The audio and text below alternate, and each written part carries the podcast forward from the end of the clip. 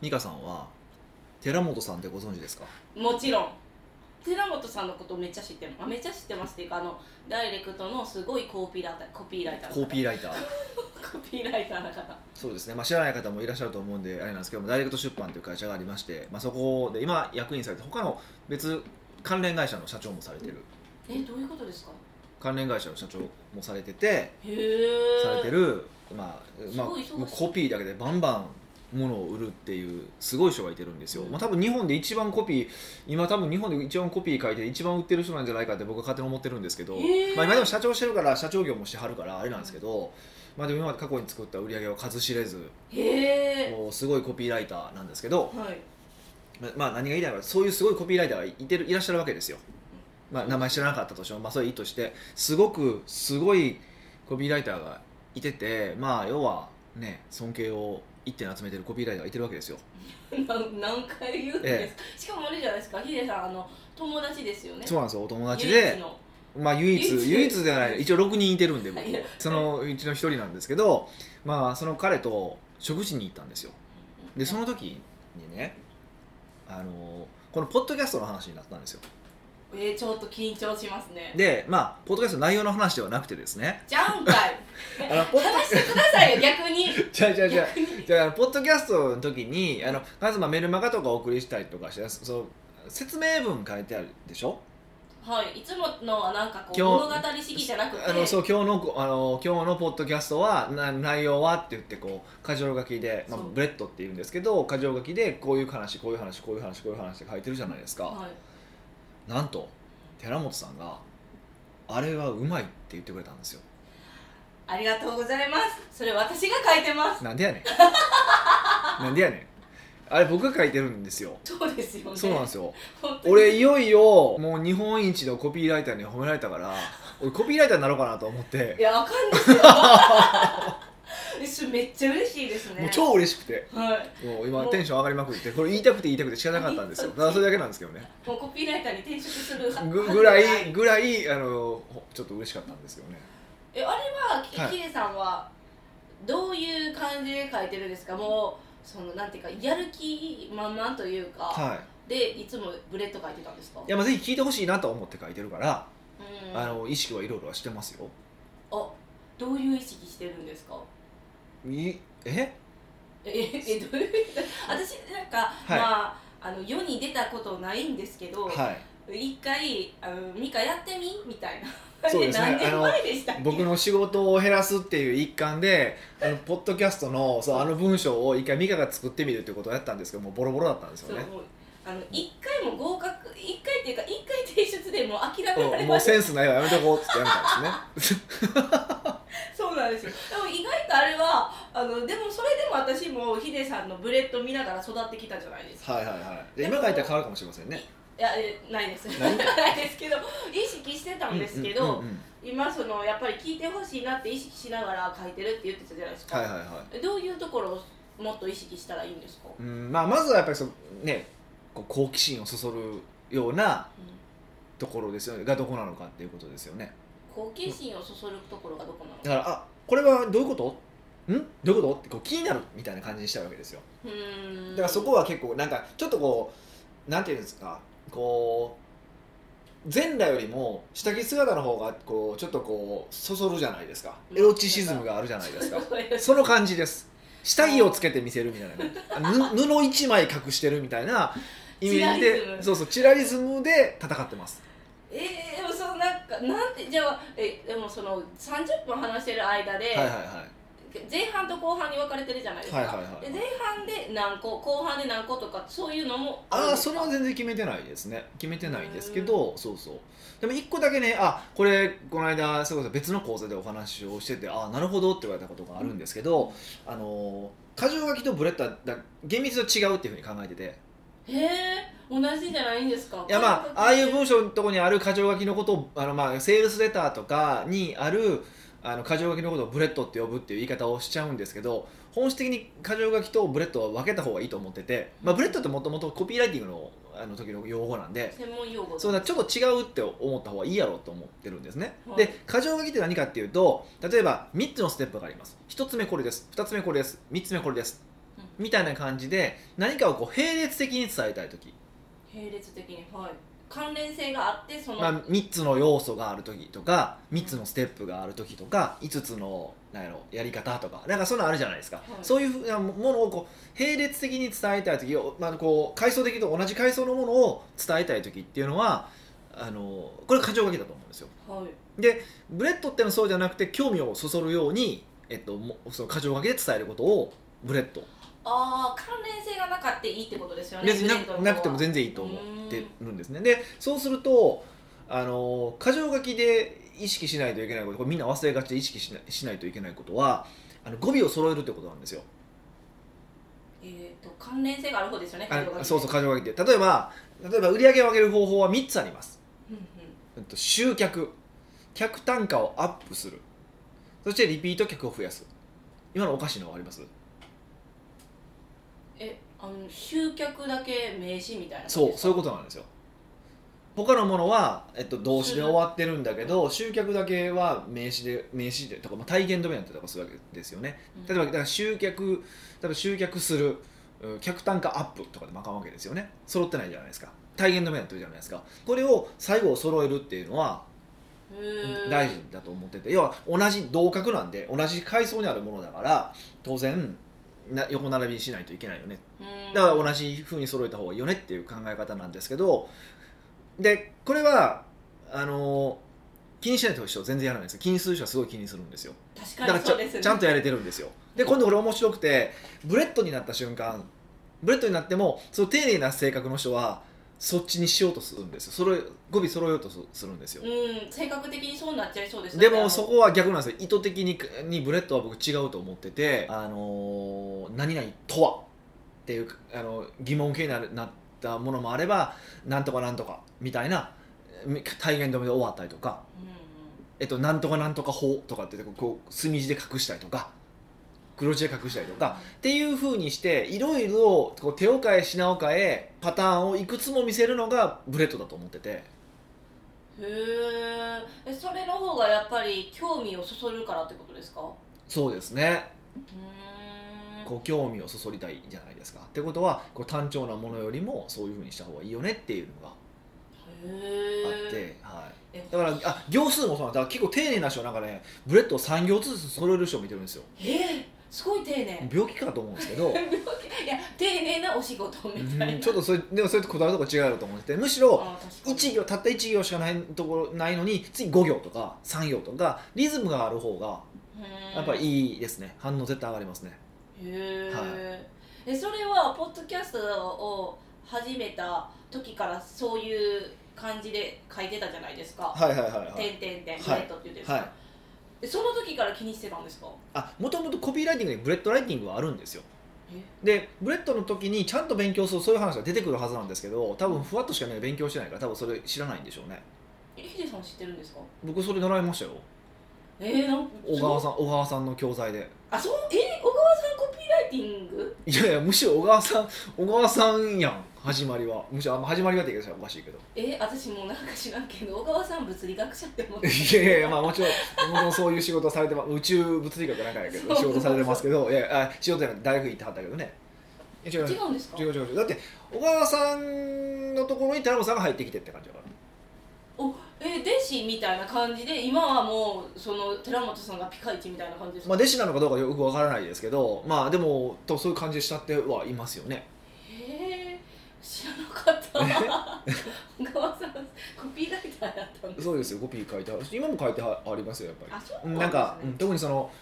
まあ普段は経営してるけど、やっぱりその新規事業とかドンってやらなあかん時とかは、やっぱりここは俺が出るって言ってやったりとかするみたいですよ。もうちょこっこいいじゃないですかもう抑えるとこは出るねみたいそうなそうそう、やっぱそういうふうにあの優秀ですからね。あへのー僕みたいにパッパラパーじゃないんで、いやいすやごいあなれんでですパよッパラパーとか言ってじゃあ私はパッパラパーみたいないやいや、そうじゃないですか。ここパッパラパー集団ですから。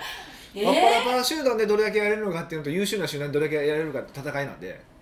いや私それやったらパッパラにそうですそうパッパラパー集団で滝やりで戦うっていうのが我々の戦いなのでよくよ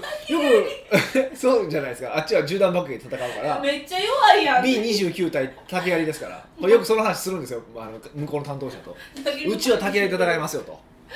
なかなか負けへんでとええー、竹槍は竹槍の強さあるんですかあるあるだからほらベトナム戦争とかアメリカ軍をすごいあの苦しめたわけじゃないですかそうなんですかあれはも う,、竹槍もねう森の中に入って もうゲリラ戦争をしたわけじゃないですかなるほどそううそうそうそうそうあもう手法が違うからってそこもとそも戦いい方が違うんめっでちゃ面もう白い我々はもうそうなんで竹槍部隊なので要はその竹槍部隊がすごい褒められたって話でそすよの竹ね槍部隊があのええ B29 に褒めていただいたっていう、まあ、 そういう武勇伝をしたかっただけなんですけ どそうだからその時にそうそうでそれをその時にその小川さんの教材かなんかで勉強しててもうその教材なくなったんですけどねすごい良かったんですけどねえー、なんでなくしたんですかいやまあふ、まあ、何なんですかわかんないいや、まあ、新しい教材どんどん出てるからなんでしょうけど僕はそれぶコピーって僕そのその教材しか勉強してないんですよ、ええうん、その教材と、まあ、あと一部本とか出てるからそれを読みましたけどその程度で僕だから僕のコピーライティング人生はあの教材ではじ始まりあの教材で終わりましたよもうそれそれでそんなに文章を書けるんですね、い、ややっぱりもともとヒデさんにも才能があったんちゃいますかいやそそれもねちょううどんこの間のその講座のそのブレッドの話した講座で話してたんですけどはい、正直コピーライティングはあのー才能やなと思います、まあえーさ才能じゃないな才能ってちょっと違うんですけど才能っていうことじゃないその文章力とかじゃないんですよだって文そうあの名文書ける必要じゃなななないかないわけだからだから例えばこのセールスコピーを書ける人がうん例えばねすごい川端康成みたいな文章を書けるかって言ったら書けないわけですよトンネルを抜けるとそこは雪だ雪国だったみたいなことは書けないわけですよおででーもそうなのかでもあのーこうやっぱへね大体コピー書いてる人って僕の周りのコピー書いてる人って共通点が2つほどあってえー、なんやろう1個ははい理系、えー、そうなんですかみんな理系やったんで小すか川んさんも物理あ学そでしょ宇宙物理学なんかでしょで寺本さんも建築なんですよでな、ね、何人か僕の周りも結構文い物理系やぶあの理系あ理系でで僕自身は、えっと、文系なんですけど、うんあの大学はでも大学文文系と理系の間みたいななんか謎の学部だ総合政策学部っていう謎の学部なんで,、でえやし成績は理系の方が良かったんですよーえそうなんですかそうだから大学行ったらすごいなんかしんどい理系ってしんどいらしいよって聞いたから、まあ、ほら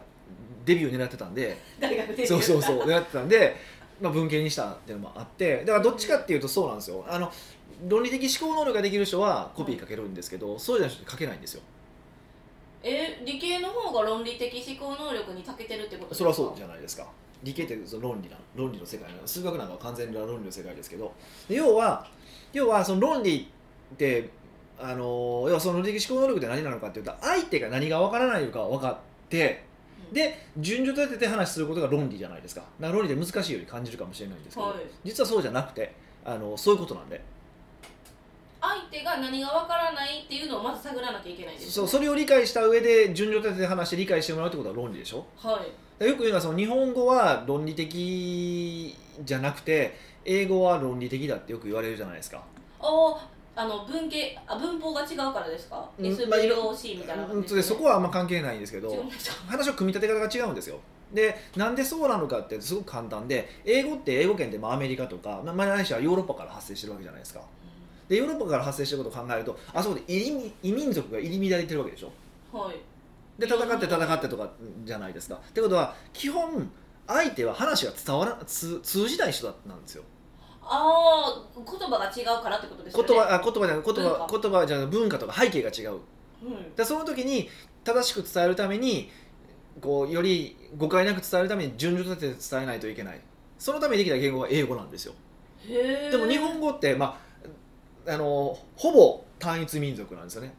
あのそうですね細かく言うと違うんですけどほぼ単一民族なんですよってことは背景みんな一緒なんですよ、うんってことは基本もうある程度のこと分かってるよねっていう前提で喋るから論理があんま必要ないんですよへえだからディベートに弱いんですかねあ日本人はそうそうそうディベートだからそう論理がない、う論理が弱いっていうのはそそこなんですよ、へえそうそうそうって考えたらあのまあだからコピーって要は相手に分からない相手とかにこれがいいよってことを理解してもらうことじゃないですかうんだから論理があるってことが、まあ、前提条件になるんですよはいでこれは2つ目の話次の2つ目の話になるんですけどてことはてことはの話であのコピーライティングの教材を1個2個学んだだけでみんな上手くなるんですよそういう人ってあまずそのあの理系やった人がってことですそようねそうそうそう前提でがそうじゃない人ってはいででも結局その人って、まあ、みんな研究熱心やからアホみたいな教材買うんですけど結局ねあんまり変わってないんですよこの1個目2個目ぐらいからコピー力ってへえまあもちろんあの練習していけば上手くなるって話は除いての話ですけどね、はいあのなんですよで逆に下手くそな人って言ってるじゃないですかその論理力ない人っはいて、もう3冊4冊5冊6冊7冊8冊買ってもやっぱ上手くならないんですよだから結局勝負は1冊目2冊目勝負ついてるんですよあーあそれでじゃあ逆に自分がコピーできるかできひんかって見極めれるってこといでやすよね僕そう思っててもう向いてない人は向いてないよって思いますねあ頑張るなよってことです頑張らん方がええよって思いますけどねただただ問題は論理って本当は全てのビジネスでいることだからえー、じゃあその人起業したらやめたらいいですだかからいや頑張いや論理ちゃんと勉強しやっていうのがうん僕今言いたいことですかねえ私今思ったんですけど、はいそれやったらはいヒデさんがコピーの,、あの教材作ってもともとコピーから教えるんじゃなくて論理的思考をできるようなこうあの前提を教はえてやれば、こういうその論理的な思考できひんかった人が土台ができるじゃないですか。はいはいはいはいってなればコピーできるくないですかあそうそうなんですけどねこう問題がありましてえなんですか受けないんですよえそんな講座しますって受けないんですよ、えだってえ そまあ、の OS, あ OS 講座って今やってるじゃないですかはいあれはまさにそのじ頭の OS を作ることなのでその論理的思考っていうのも一つのテーマなわけですよもう私諦めますまあ、ああいうとこにちょっと今ハイレベルな話してるから余計難いしいんですけどいやその手前にはもちろん論理的思考とかあるわけですよねだからそれしたいんですけど受けが悪いからみんな来てくれるのかなってのは正直あるんですよねで本当はビジネス全てに必要だから、うーうんん、難しいなとは思いますけどうんその今続けあのいらっしゃってる方は、、はいやめっちゃみんな楽しんでますよあのお面白いってだからそうなんですよねあ一部に受けるってことですおいかしそうなんですか 一部って言ったらおかしいですよね、まあ確かに一部にしか受けないですよねあの内容ねやばいアリストテレス読んでこいとかですからねそうですよね私も宿題出た瞬間もう来月やめとこうみたいそうですねえでもでも楽しいですよね、うな、んなのうでまあでちょっとコピーがうまくならないなとかあとコンサルティングがうまくいかないなって思う人もそうなんですけどんはい論理的思考能力っていうのをちょっとまあ身につけるようにまあこれだからそれこそ講座を受けたからってすぐ身につけれるもんじゃないじゃないですか普段のそうですこう思よね考の癖なんで長くやる必要はあるんですけど、ちょっとそれを勉強してみるとかそれをい日常から意識してみるっていうことをやってみると相当変わると思うんであーそぜひこを変えたらいいってことぜでひすでねちょっとその論理的思考能力っていうのを考えていただけるといいかなと思いますよ。北岡秀樹の奥越えポッドキャスト奥越えポッドキャストは仕事だけじゃない人生を味わい尽くしたい社長を応援します改めまして北岡です。ミカですはい、今回のご質問は、今回はうん、無残な無残さんからのご質問を取り上げましたそれは鬼滅的な感じなんですかね。そうだと無なるほ残どだねと思いま、すちょうど終わりましたもんね。そうですよあはれい感動しましたよねえ嘘まあこれちょっと来週にしよう。えこれ雑談をなかなか長くなりそうだから、 そうなんですか来週の雑談にこれ使いましょうかね。無駄うなんう無ん駄うんうん。なこんこんにちはにちは。いつもいつも楽しく聞いていあまりすがとうございます。特に美香さんの笑い声に癒されておりよますくわかんないですけどめっちゃね。嬉しいですもうすぐプレゼントを送りま殴すったろかな。さて相談なのですが、はい私は集客のコンサルタントをしています、ほいほ美容室に行った時に、い。うん。髪を切りながら私に相談をしてこようとしまああ、集客の相談ってことね。すですよねうんコンサルタントうんのうねんうん私としては短い時間で責任ある答えも出ませんし、うんお金もいただいていませんから、うなんとなく曖昧にしていますああ、ふわっとこう流す感じなんでしょうね。はいはい。ただ最近、うんいやー大変ですよねだとかなんか面白いですよねみたいにえどうしたの何ですかと聞き返さないといけないような言葉を発して相談ごとに持っていこうとされますたまにおるよね、そういう子供とか。 え子なんか子供とかでも、まあ、大人でもおるんかな「なんかうおっ!」とかって言って「なんかえ何々?」ってこう聞かせてかるやついてるよ ね供はいもうそれは手法ですよ もうめんどくささいわそれおうおうおうおう北岡さんなら二度と行くなと言いそうですが、はい 笑いよくご存知 ですね髪を切るのはとてもうまく、うん今まで美容師ジプシーなだったので、 うん今ここを辞めるのにも抵抗がありますなるほどそんな状態で北岡さんならどうされますでしょうかぜひお知恵を貸してくださいあーでもそういう子供いいますね本子当ね供えまあまあ大人でもいてますけどねそういうのねうんえでこうなんとかこう自分の話持っていこうとするやつとかでしょそうだでもその相談事をしようとする人は逆に言ったらその質問力めっちゃあるんちゃうんって思ったんですけどまあ言葉を発さざるを得ないようにするからそうそうそうそう、となこといんかですよねごい上手やなって思ったけどなんかヒデさんやったらなんかキレてそうって思ったんうんでまあすけどはあと思ってますよね心の中ではね心の中ではってことはえ言わ言わ言わないですよもう別にだから二度と言えへんわと思ってだから二度と行かないが基本の結論なんですけどまあでも確かに分からんではないですよねうまい人とかってねうん、ええこれ多分ヒデさんめっちゃわかるんじゃないんですかだってヒデさんコンサルして何10年ぐらいですよねえ15年でございまあすごめんなはいはさいい、15年だから、はいそういうシチュエーションにめっちゃなあもう今のはないんですかいやでもありますよやっぱりあるあるあるえそういう時じゃあどうやってなんか答えてるんですかもう流しますよね流すんかい答えてあげるんじゃなくて流すんですかいやー分かんないですねーってもういろいろ聞かんと分からへんから分からないですねーって言います大体もう普通にそれを言うかな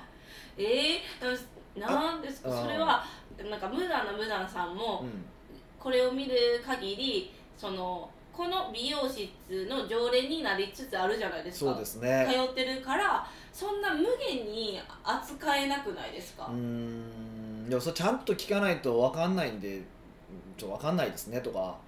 いう言い方をするかなまああとは流しますねもう聞こえてないふりいやいやいやチョキチョキよく真横耳のいや僕割とやりますよそういうの聞こえてないふりってどういうことですかえ寝てるって寝てるふりするってことですかうんなんとなくな流すもう何も言わずに流すこうボーっと流す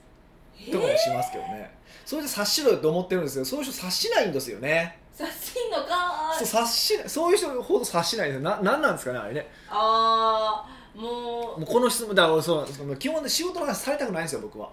こういうところに行っあたの時いろんなあ、まあそれこそあのー介護とかも行ったりとかするじゃないですかうんまあまあ、OL みたいにいろいろそうそう行くじゃないですかかもうああいう時仕事の話するのが一番嫌いでえー、でもとかヒデさんとか仕事のか絡む話とかされたくないんですよ嫌いなんですよあれそうでもそのヒデさんと何を喋っていいかわからんから、あの二人の共通点ってなると、うんうんうんそうビジネスやからこう知らずビジネスの話しちゃうとかもあるんじゃないですかこうう、ーんでもうーんって避けてたらああなんとなく避けてたらそこは気づいてほしいんですよねなんかとかもう仕事に絡みそうな話とかはもう全部僕やめてほしいんですよほんまにあ遊びの話とかだったらいくらでも聞くしそれこそあの今行ってるカイロがの先生がすごい面白くてうんあの女性なんですけどあのなんかすごい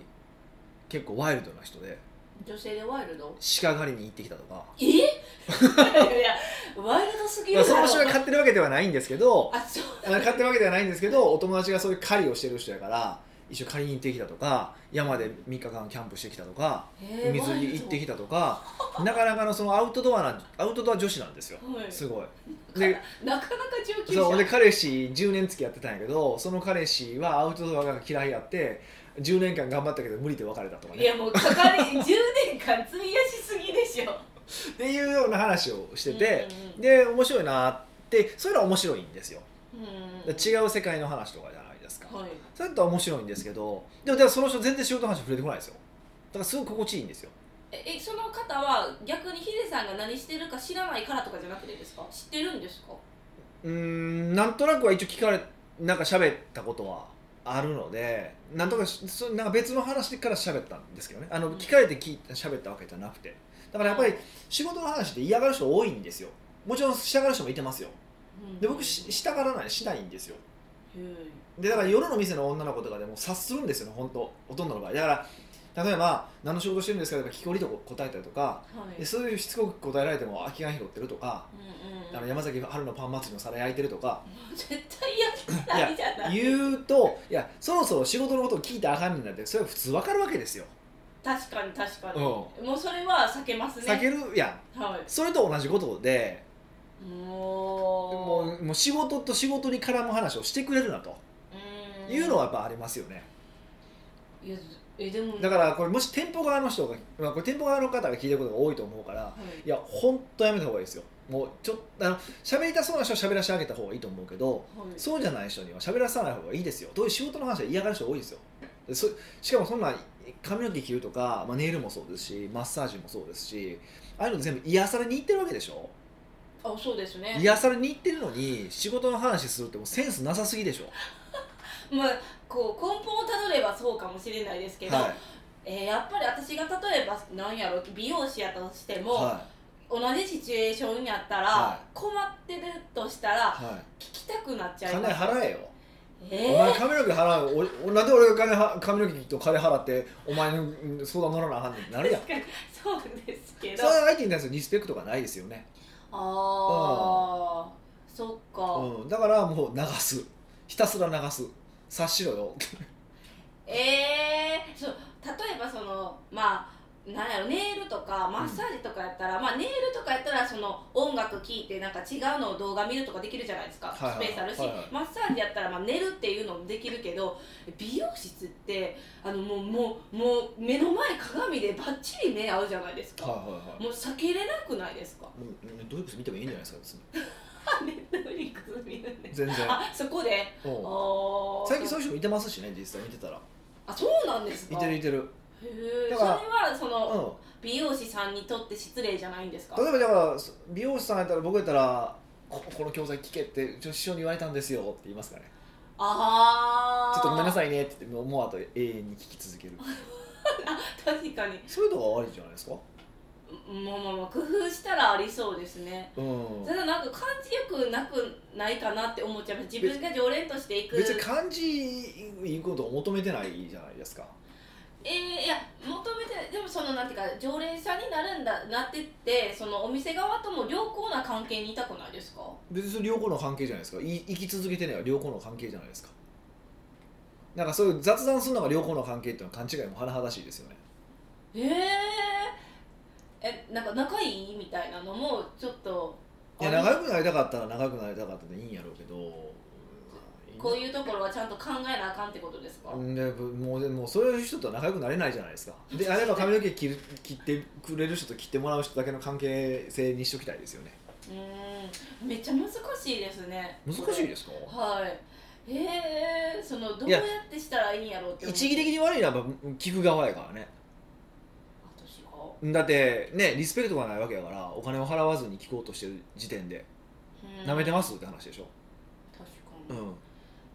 うに、ん、えっ、とで共通な話題がないから、はい絞り絞ってその話をしてしまったパターンもあるかもしれないじゃないですかだとそう黙っとけ や黙ってやれや黙るのもこなんかああそっかだから接客としいや別てに静かにやってくれたらいいじゃないですか別に黙っといてくれるの全然いいですようん例えば私がその美容師さんの立場やったら、はいはい無言でずっとするってことは、うんその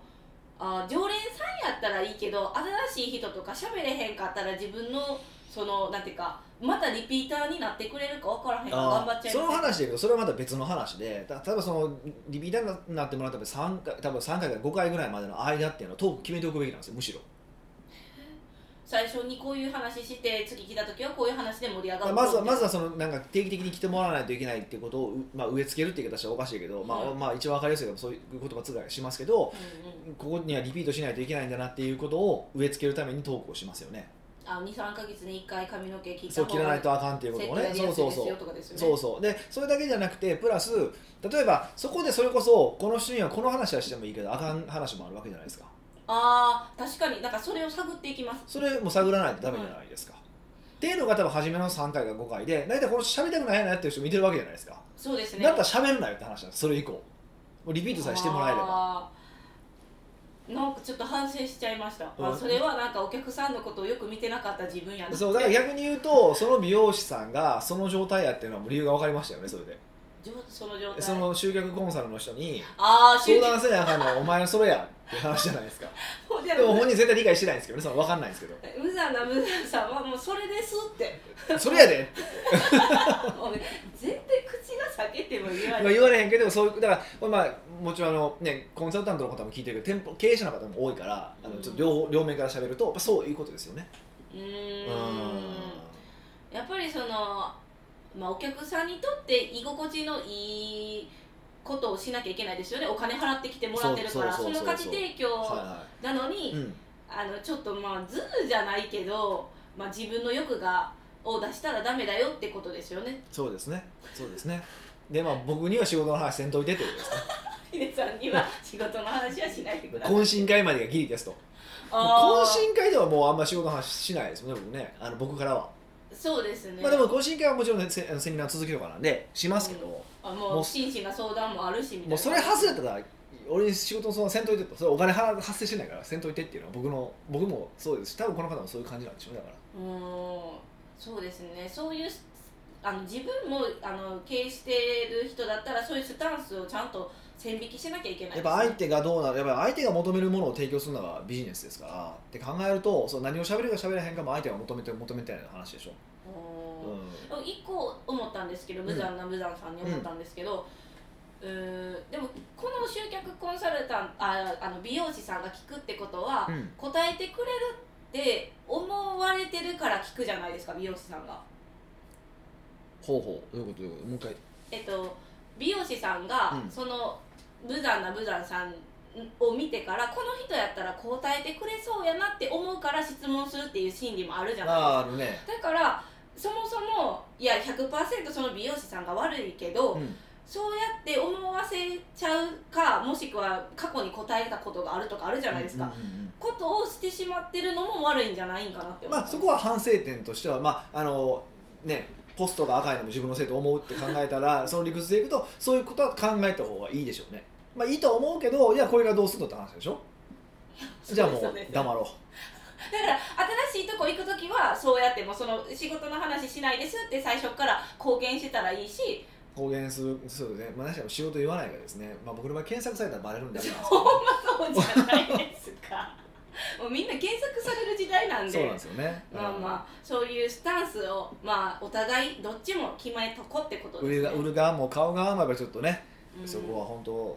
う踏み込んでいることあかんのもあると思うんだけどね本当ねもう本当お願い仕事の話せんとい てそこは俺嫌い察する仕察事の話嫌いやねほんま嫌い嫌いめっちゃなんかよく意識高い系のやつはほら仕事の話できるやつが楽しいみたいなこと言うじゃないですか、うんアホかって いうねめっちゃ文句言って気る色悪いわと思ってまあそういうのに響く人たちもやっぱいるからまあ気持ち悪いなとそう思んいうのに感化されてるかもしれないですねけど、どんどん遊びの話の方が楽しいですけどねまあ確かにそうだと思ううんはいから、まあ見極めようねってことですそういうことでございますじゃあもう無残さんにはの無残さんにエールを送って、はいもう頑張ってください、ね、頑張ってくださいとしか言わないですもうすいませんもうははいい、奥越ポッドキャストではいろんなご質問をお待ちしております質問を採用された方には素敵なプレゼントを差し上げておりますので質問フォームよりお問い合わせくださいはい、というわけでまた来週お会いしましょう